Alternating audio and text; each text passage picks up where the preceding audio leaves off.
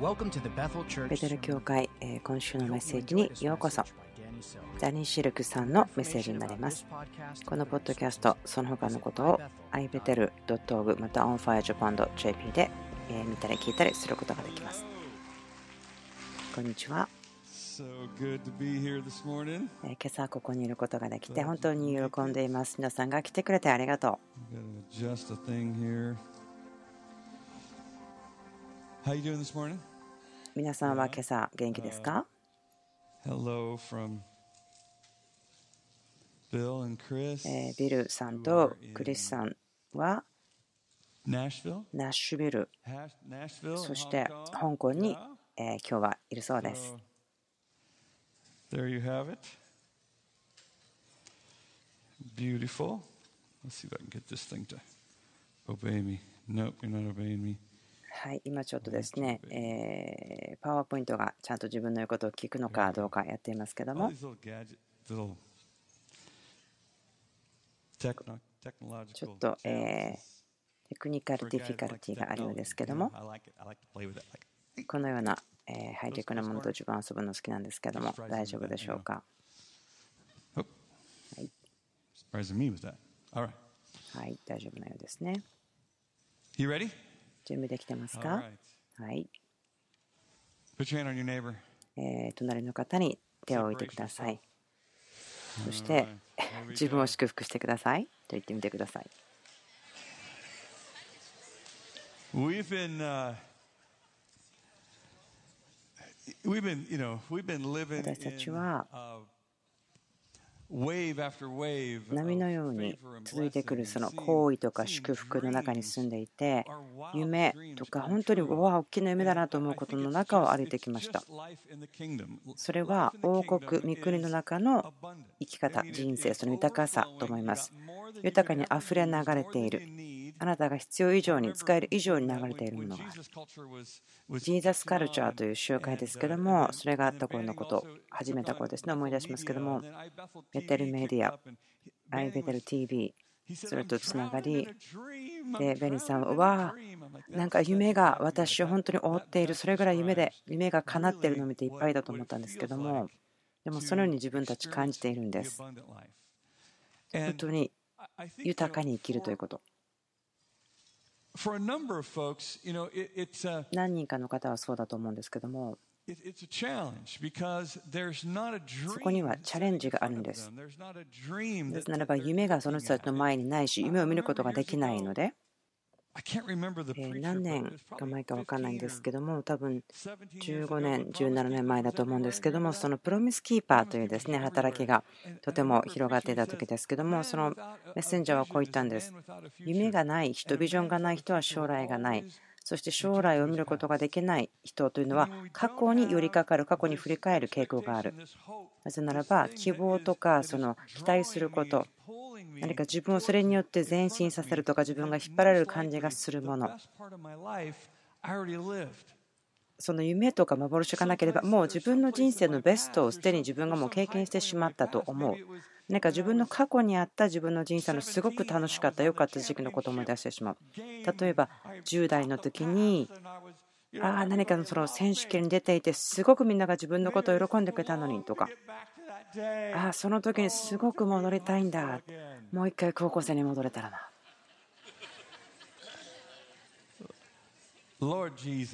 ああ主よそうではないですよね。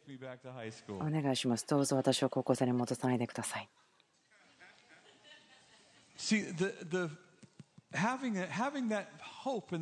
その希望とか幻というのは私の前に置くということ。その他の人のものを見てるんではないですね。その他の人のものを見るのはまあ誘惑でもありますよね。このような場所にいると他の人の夢を見てしまう。ああ、あの人すごい。あなたすごくワクワクしてますね。あなたの状況がすごく進んでいますよね。わーと思う。で自分の人生を見たときにあなたが自分の人生を振り返ってあれ？Oh. ああ、やっぱり高校生の方が良かったかもしれない。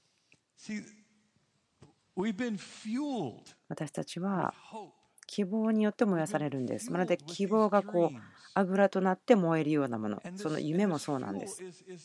その油のようなもの、それが前に進めるだけではなくて、あなたにその勇気を与えるんです。恐れに直面する、またはその難しいと感じる状況、また障害に対して登ることができる。あなたがその障害壁を見たときに勇気を持って直面しないならば、対面しないならば、あなたを止めてしまいます。引き下げてしまいます。なぜならばこういう声が来るんです。ああ、あなたはそれできないよ。そんなことできないよ。昔だったらね、私には夢がありましたよ。でもそれ夢だったことが分からなかった。なぜならばそこには障害があったし、自分の夢の前には壁がありました。私の妻とシェリーは結婚したばかりのことの話ですけども、リバベルという町からこのレディングに引っ越してきて、86年ぐらいだと思いますけども、レイニー・ディスティングという会社で働いていました。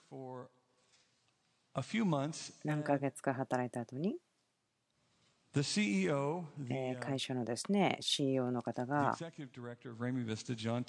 えと取締役の方ですけど、私に言ったんですね、デニーさん、私はあなたに、えカレッジに行くことを考えてほしいんです。えー、ちょっと待ってください。あなた誰にそんな話してるんですか？分かんないでしょ？う私はですね、学校とか絶対ダメなんです。そうなんです。わかりますか？その学校とか大学っていうのは私の中に望みなんかこれっぽっちもないです。実際はね、私が高校卒業した時にはこんなだったんですよ。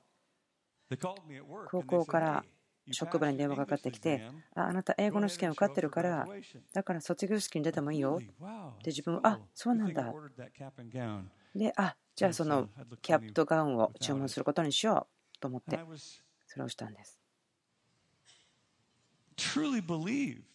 その時に自分は本当に信じていたんです。もう自分、学校とか全然難しくて無理無理無理と思っていた。もう学校に行くということは自分が失敗者となるのが前提であるみたいな感じにしていたんです。あなたがこの会社の中で前進するにはあなたには教育が必要ですよと言われた。だから、あじゃあ自分のお給料に関係してくるんですねと思って、はいと思ったんです。ああ、何か新しい幻を得たような気がする。なぜならば、私はそのカレッジを卒業した人を誰も知らなかったんです、実際のところ。私の家族は高校すらも卒業した人いなかったんです。ですから、教育ということが大きな価値ではなかったし、それが自分の家族のやり方でした。で、自分がそこに足を踏み込んだ時に、あれ？できると思ったんですね。一つのクラスをシャスタカレッジというところで取って、あできたんです。それは自分の仕事に関係していたので、興味を持ってやって、A を取れました。A が取れたと思って、ああ、すごい。ああ、嘘みたいだ。で、次の学期にも2つのクラス取りました。で、それら2つは自分の仕事にまた関わっていたので、また A が2つもらいました。ああ、すごい。あ自分はその難読症とかその学習障害じゃなかった。熱心にやってなかっただけなんだ。わあ、すごい驚いちゃう。これできるんだ。シェリーさんと私に夢がありました。っていうか、シェリーさん、妻は自分のことに対して、あなたできるわよ、頑張って、頑張ってというのが応援だったんですね。で、それはもちろん、カレッジを卒業した人の方が卒業してない人よりもお給料が多いからでしょと思ったからかもしれませんけれども、でも8年後に、8年後には、私はそのカレッジ卒業しました。でも、そのカレッジでの勉強を始めて2年半ぐらいですけども、英語の授業を取らなきゃいけないとか、その3つの単元を取らなければなりませんでした。高校の時によく英語頑張らなかったので、その分、カレッジでやらなければならない。でも、そんなこと当時誰も教えてくれませんでしたから、もしあなたが高校でちゃんと成績取れなかったら大学でやってくださいと。言うならばそのクラスを卒業するのに3倍ぐらいその数学とか英語だったんですけどもそれ自分にとってホットスポットだったんですけどももうなんか無理やり這いずり乗り越えるような形にしてえすごく簡単ではなかったんですけれども何かその時にあ自分の教育は遅れている遅れてきていると思った。その時自分26歳。26歳の時に本を1冊人生で初めて読み終わりました。それはそのえジュニアカレッジの2年目の時ですね。ですから1年生の時は本を読まずに終わったということです。あんまり自慢してないですよ。ただ言ってるだけです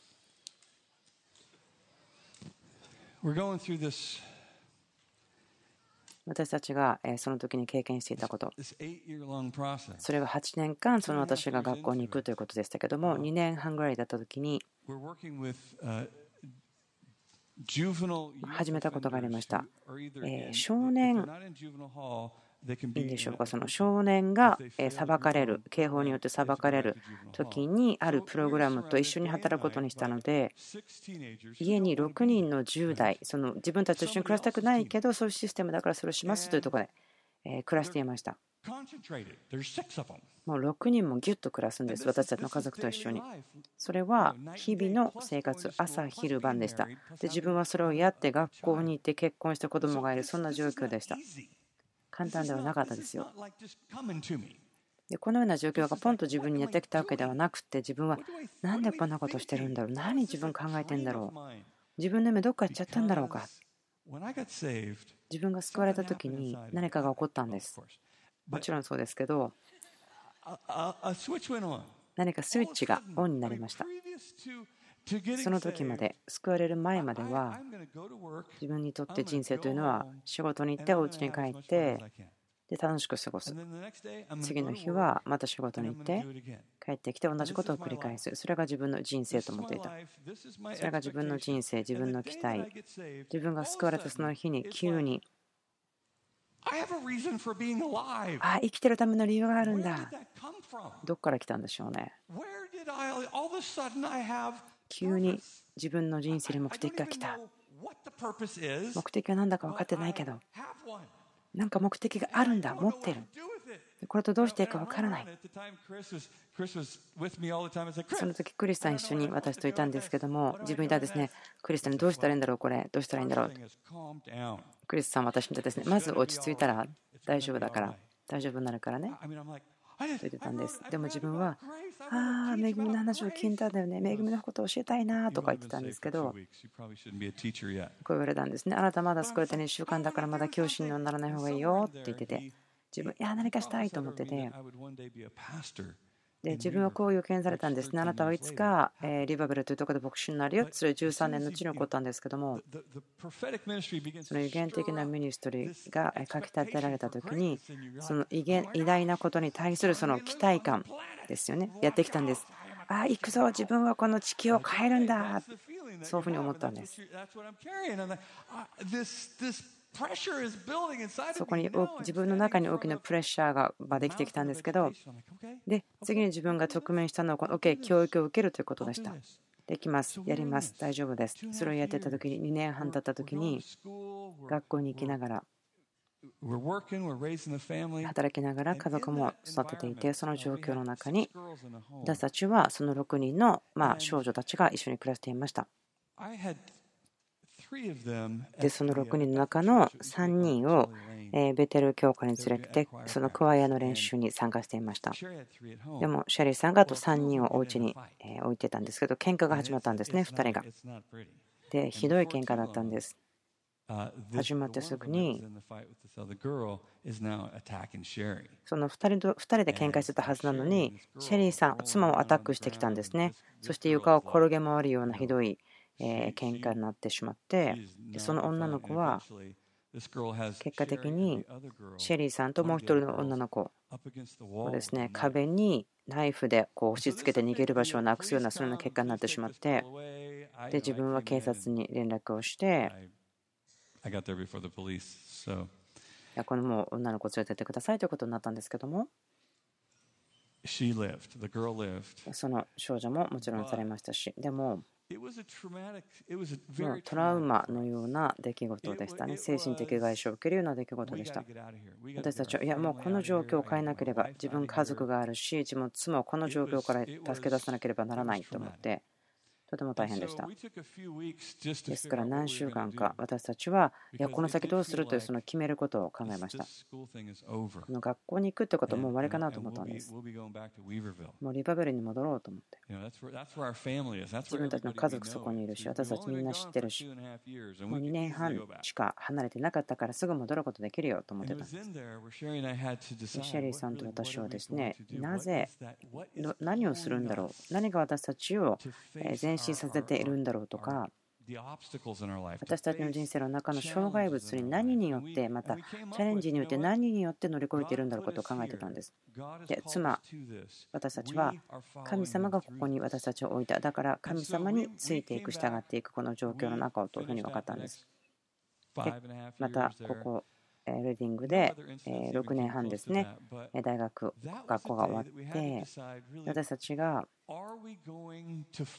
自分たちですね、その私たちはイエスに従っていくのか、それは私たちが召されているその偉大さ、大きさの中についていくのか、その大きくなる偉大なものとされるというのは、まあ、ワクワクするテーマではあるんですけども、あなたの偉大さとか大きさ、素晴らしさ、あなたに神様が置いたもの、それは表面に出てくるその栄光とかそういったもの、あなたが生きていく栄光、その希望とか、皆があなたの中から見るもの、それらというのは、あなたのものではないんです。あなたのためではないんです。それは神のためであるし、そしてあなたの周りの人々のためなんです。ですからあなたの人生が種のようになって神様が植えて増やすことができる。植えて増やすことができる何回でも何回でも。私たちの人生の中でそれが起こっているんです。一つ以上夢があると言いますか。その夢のこと気がついていますか？もうそれが起こるんですね、サイクルなんですね。で夢がまるで種のようになってまくことができるんです。そしてそれが他の人をあなたの人生の成功やまたその力によって養われるんです。その夢が達成されること、また同時に私が見ているのは多くの人々がそれらの夢が現実になることによって養われているということです。それはあなたですよ。あなたへの飯なんです。そのような人に神様があなたをしようと思って召しているんです。それはいつも続いていて、あなたによって他の人を力づけ養おうという神様のサイクルです。でもあなたがその障害によって状況を止めてしまう、止めさせてしまうならば、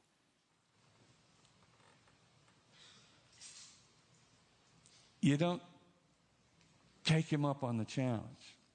でもあなたがそのイエス様、神様をそのチャレンジの正面に持ってこないならば、例えば、イエス様はペテロ呼んで水の上を歩きますね。マタイ、マルコ、ヨハネですけども、そこでルカがどこにいたのかなと思うんですけど、マタイとヨハネももちろんボートにいたと思うんですね。で、マルコが聞いたと思うんですけど、興味深いことは、このイエスが水の上を歩いたという時に、マルコとヨハネはイエスが水の上を歩いていて、そして私たちは幽霊だと思ったので、私たちは叫んだ。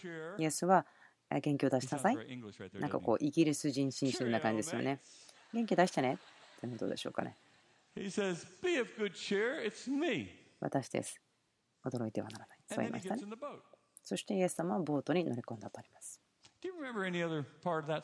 そのストーリーの中の他の部分を覚えてますか？マタイにこの話をしたのはペテロだと思うんですね。えマタイ私に私のやったことを書くの忘れないでその3人のうちの2人はペテロのストーリーを書かなかったんですよね。なんでそんなことが起こったんでしょうね。なんでペテロのこと書かなかったんでしょうね。ペテロは言ったんですね。もしあなたならば私を呼んでください。イエス様が来なさいって言ったらペテロは水の上を歩きました。何歩かしかしませんでしたけども、でもそれちょっとしかできなかったじゃんって思うならば、あなた何歩歩きましたか？練習したことありますか？スイミングプールでやってみたことありますか？また小川ですか？でもペテロはガリラヤ湖の湖に立ってぐらぐらしたところを歩いていたんですよイエス様いましたね。来なさい。来なさい。ペテロはそれをしたんです。まず思うのは、ペテロこう言いましたね。私にそれをやれと言ってください。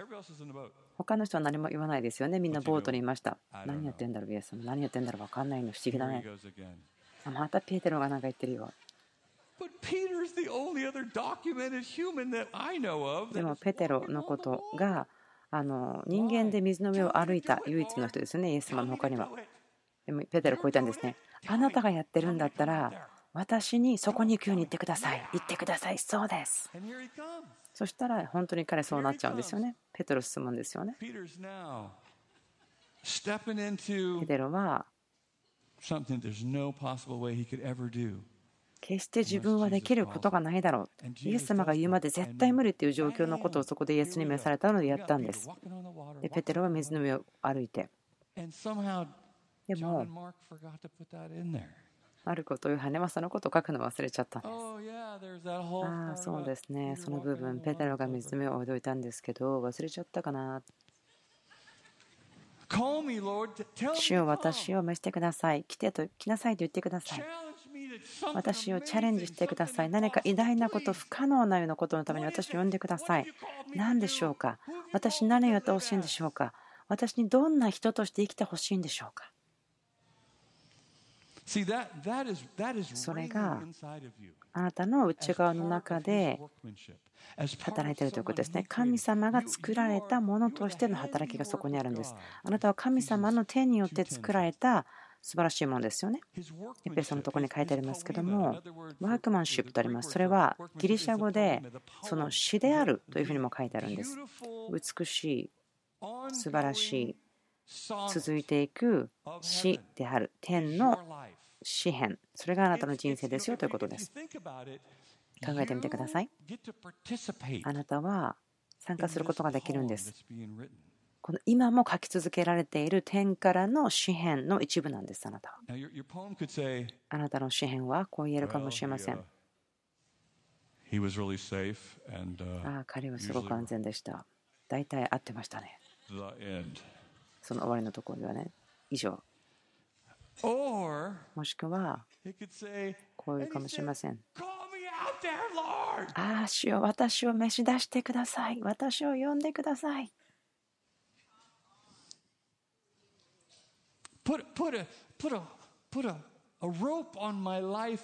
私の人生にロープをつけて引っ張ってください。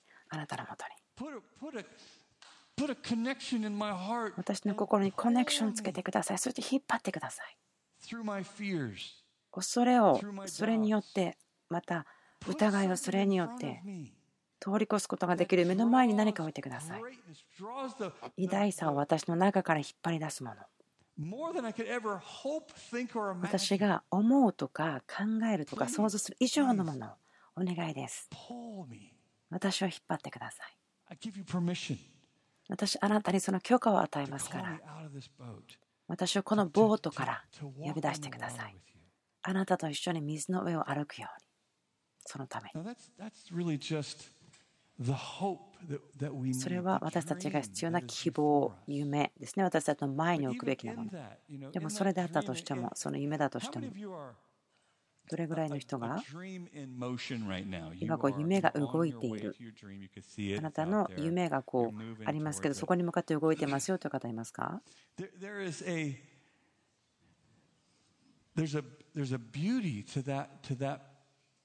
その素晴らしいものが、美しいものがあると思うんですね。その過程です、プロセスです。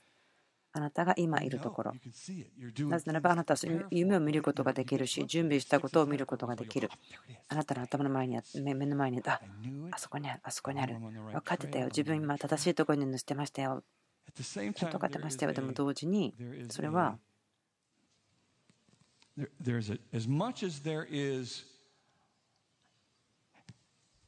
エス pulling on my life. at the 私の人生をイエス様は引っ張ってくださってるんですけどもイエス様はそれを試みるんですね.私の人生の中にその夢が占めている場所というのを試すんですその夢は賜物プレゼントなんですけどでもその夢を与える方というのもプレゼントですねその夢というのは reveals my heart for the, for the giver. その夢を与えてくださる方に対しての心というものを何か明らかにするんです。例えば、もらった約束によって進む。例えば、アブラハムのことを覚えてください。約束されましたね。人間では子供を作ることが不可能という年齢だったにもかかわらず、年だったにもかかわらず、神様、あなたは子孫を持ちますよと言った。で、アブラハムこう思うんですね。ああ、妻のサラが同意しないといけないね。でも、妻は笑ってます。Uh, ああ、妻はまた笑ってる。あ神様、信じてますよ。期待してますよ。あなた知ってるか分かんないけど、神様、僕90歳ですけど、多分サラも80歳、90歳、じゃあ僕100歳ぐらいでしょうか。とにかく老人ですから。でもあなた、神様だから何でもやってくれるはずですよね。90歳の女性が、その乳幼児を持つのって、まあ面白いと思うんですけど、みたいな。でもそのようなところに行って、結果的に長く希望していて、そして遺作が与えられました。そしてアブラハムは年を取り、そして、えーイサクは10代になって、若者になって、で神様言いますよね.そのイサクを捧げなさい。イサクを祭壇に乗せなさい。そしたらアブラハムは、え、どういうことですか？ちょっと待って。まだ uh, 彼、子供いないんですけど、イサクには。と?いうことはですね、どうするんですか、主よ。これは、この.夢 This- っていうことですね。the- 夢が試みられるということです。the place of the giver in その与える人.ということが試みられてるんですね。その夢ということと与える人というのの関わりというかつながり、そうでなければ正しくなければ、夢というのは偶像になってしまうことができます。それは自分が.自分として、あ、これ自分だと思ってしまうもの。で、こうなっちゃうんですね。例えば.チーターが、えーシマウマを捕まえて一生懸命食べて、あ、これが夢だったみたいな、そういうものではないんですね。私はこれあなたに与えたのは、それが種になるためですよ。あなたの中の偉大さというのが他の方の人生の中に流れていくためです。偉大さがあなたの中から外に流れていく。あなたの人生の中に流れていくのではなくて、あなたの人生から流れていくために。何ヶ月か前ですけども、ある本を読んでいました。ジョージ・ワシントンという方です。彼は、彼の人生をこのアメリカという国、そのアメリカという合衆国がなる前ですね、そのために使った人ですけども、その、え独立の戦争の時でしょうか、起こっていた時に、彼はま将軍でした。その命令をするですね、軍隊のリーダーだったんですけども何回も何回も大変なことを彼経験しました。そしてありえないような障害を乗り越えたんです。彼は実践した.生きた。彼の人生の飯、そのいこの人は偉大ということを見せたんです。なぜか彼は子供の時から偉大なことをする、大きなことを神の役のために生きるというのを知っていたと書いてあった。とてもだから惹かれました。彼はその人生を通して、わあ、これはすごいことになるぞと思って生きてきた。例えば、なるときはそのイギリスの軍隊の前に馬に乗って立って、で銃で撃たれ続けていたんです。で、白い馬に乗って、白い大きな人がいたんです。で、えーイギリス軍の人はみんな彼を撃ったんですけども、撃たれてるのに、当たってるのに倒れないぞ、動かないぞ、どういうことだ？と思って、ああ、もうどうでもいいやと思って去っていったそうです。もう撃ちませんよと思ったそうです。で彼は馬に乗って去っていた。そのジャケットに穴は開いていたけども、服には穴は開いてなかったそうです。これは証ですね。夢を実際に生きていくということです。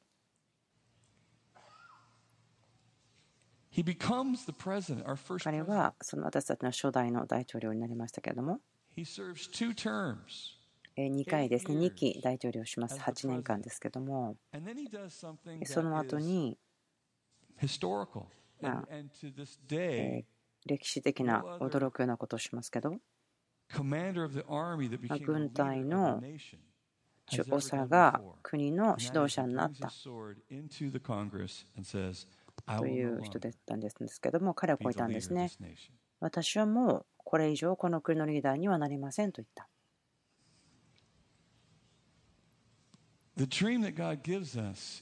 神様が私たちにくれる夢というのは私たちのためではないんです。私たちの力が多くの人々の中に流れ込んでいて、まあ、さっきのあのジョージ・ワシントンさんのことですけど彼の人生ならばこのアメリカという国の土台を築いたんですね。イエス様は30年間生きて、まあ、ミニストリー交渉外3年間でしたけども3年間です。彼は？夢を包んで矢をつけて飛ばして3年間それをしたんです。イエス様が決めたことは何でしょうか？どう思いますかね？あこのことはすごくよくできたのでいやあと何千年かできるといいなと思いませんか？そう思うしねあ結局自分神の息子だからその標準の年齢よりも長生きすることができるしでイエスはでもそれを3年間に書いたんです。私たちが受け取る夢というもの恵み偉大さ。それは私たちを召して心から勇気によって生きるためです。また同時にそれは私たちはこうギュッと握らないで軽く握るというんでしょうか。それにギュッとより頼みすぎないんですね。なぜならばそれが自分のアイデンティティであってはならないまたなぜ自分がこうであるでもいけないそれは神様あなたが私を通してやってることですよと思うことあなたがそれを動かしたかったら変えたかったらあなたのものですからどうぞそういうことをするときに神様との会話が変わってきますね。時々私たちこう言いますよね。こんなことやってください。私がここにいるときにこんなことが起こらなくなったらそのこと起こらないんですよとか。ああ、のち分かりませんね。と思うんです？夢というのはその賞味期限とか期限切れがないです。それ私が言っている理由はあなたの夢というものがあなたの期待した方法とかその時にならなかったからといってもうそれが終わりだよというわけではないんです。ある時私はスーパーマーケットの肉屋さんで肉切ってましたでも救われた時にああ偉大さのために召されたリバベルに住んでいてそしてじゃあいつかこのスーパーマーケットの所有者になろうそれが自分の夢だ自分の夢が叶うというのはリバベルにおいてこのマーケット、スーパーマーケットを自分のものにすることだ。イエス様はその夢に応えなかったこと、本当に感謝してます。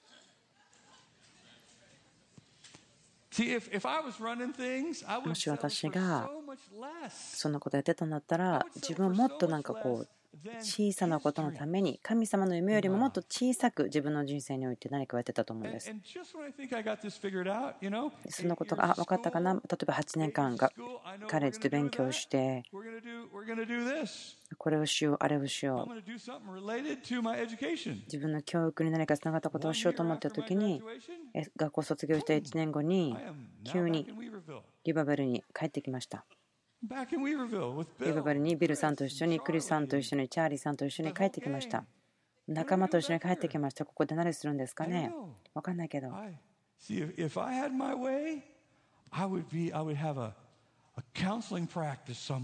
例えばもし何でもやっていいよって言われたらカウンセリングを実践したいな。それ自分の夢ですよと思ってたで急に自分はリバベルに帰ってきて。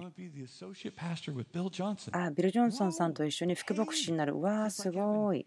天国みたいだ。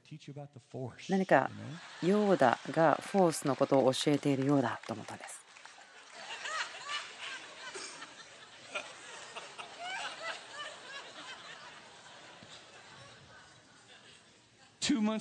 2ヶ月後にはでもジョンさんとベニーさんは引っ越していったんです。私たちを残して。リバベルに私たち残されてしまったんで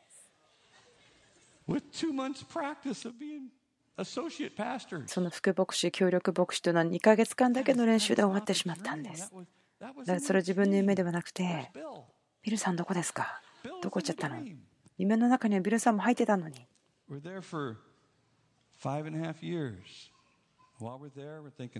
5年半いたときに、あ、これだ、エリックとキャンディソンも来たと思って、このトリニティ・カウンティというその、えー、カリフォルニアの一部の地域、すごく田舎なので信号がなかった当時、でもすごくそれを、えー、自慢に思っていました。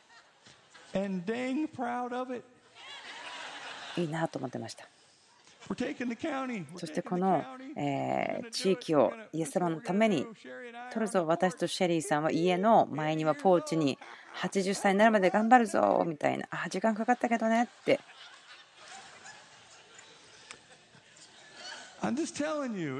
そう思うんですよ。もし自分がコントロールしていたならば。自分の夢を自分でコントロールしてたら.本当に3センチぐらいまでしか成長しないしその80歳までなんとかってなっちゃったかもしれません.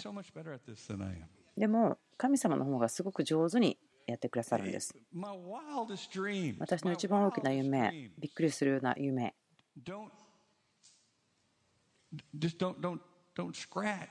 でもそれをあんまり.神様がやってることを邪魔しないでくださいあなたを励ましたいんです。大きな希望、そして大きな勇気をあなたのここに残すもの。大きな希望、望みを持ってください。期待してください。あなたとあなたを通しても何が起こっているか本当に期待してください。意図的に血に落ちる麦となってください。そして死んで増加することができるように意図的に来てください。夢、種ということです。それはあなたに大きな勇気を与えるものです。それはあなたが立ち向かうドラゴンや恐れがあったとしても、またあなたの過去と立ち向かうことができる。その間違ったアイデンティティから出てくるために、恥を取り去ったり。何か恥を持つことによってあなたがこう麻痺してしまった部分からあなたを自由にするように。Today is a great day to hope big. 今日は大きな期待希望を持つことに望みを持つことにすごく良いことですよ。雨も降っていることですし先ほどのビデオすごく良かったですね。Prophetic. 予言的なアナウンスメントもありましたしあなたがそのアナウンス,アナウンス行った時に雨降ってなかったですね。私、傘を持ってきてたんですね。その祈りの会のために。はい、それでは皆さんどうぞ立ち上がってください。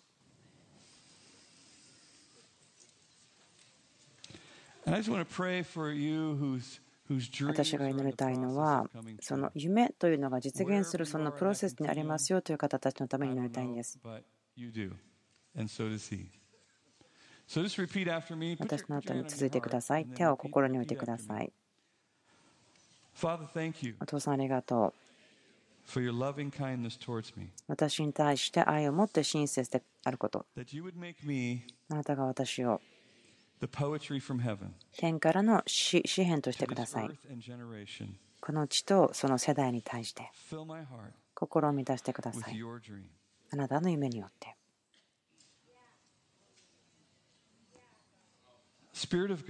神様の霊私のうちに道を作ってください。私の希望をあなたの御心にしっかりしがみつきます。あなたのタイミングに私の人生を委ねます。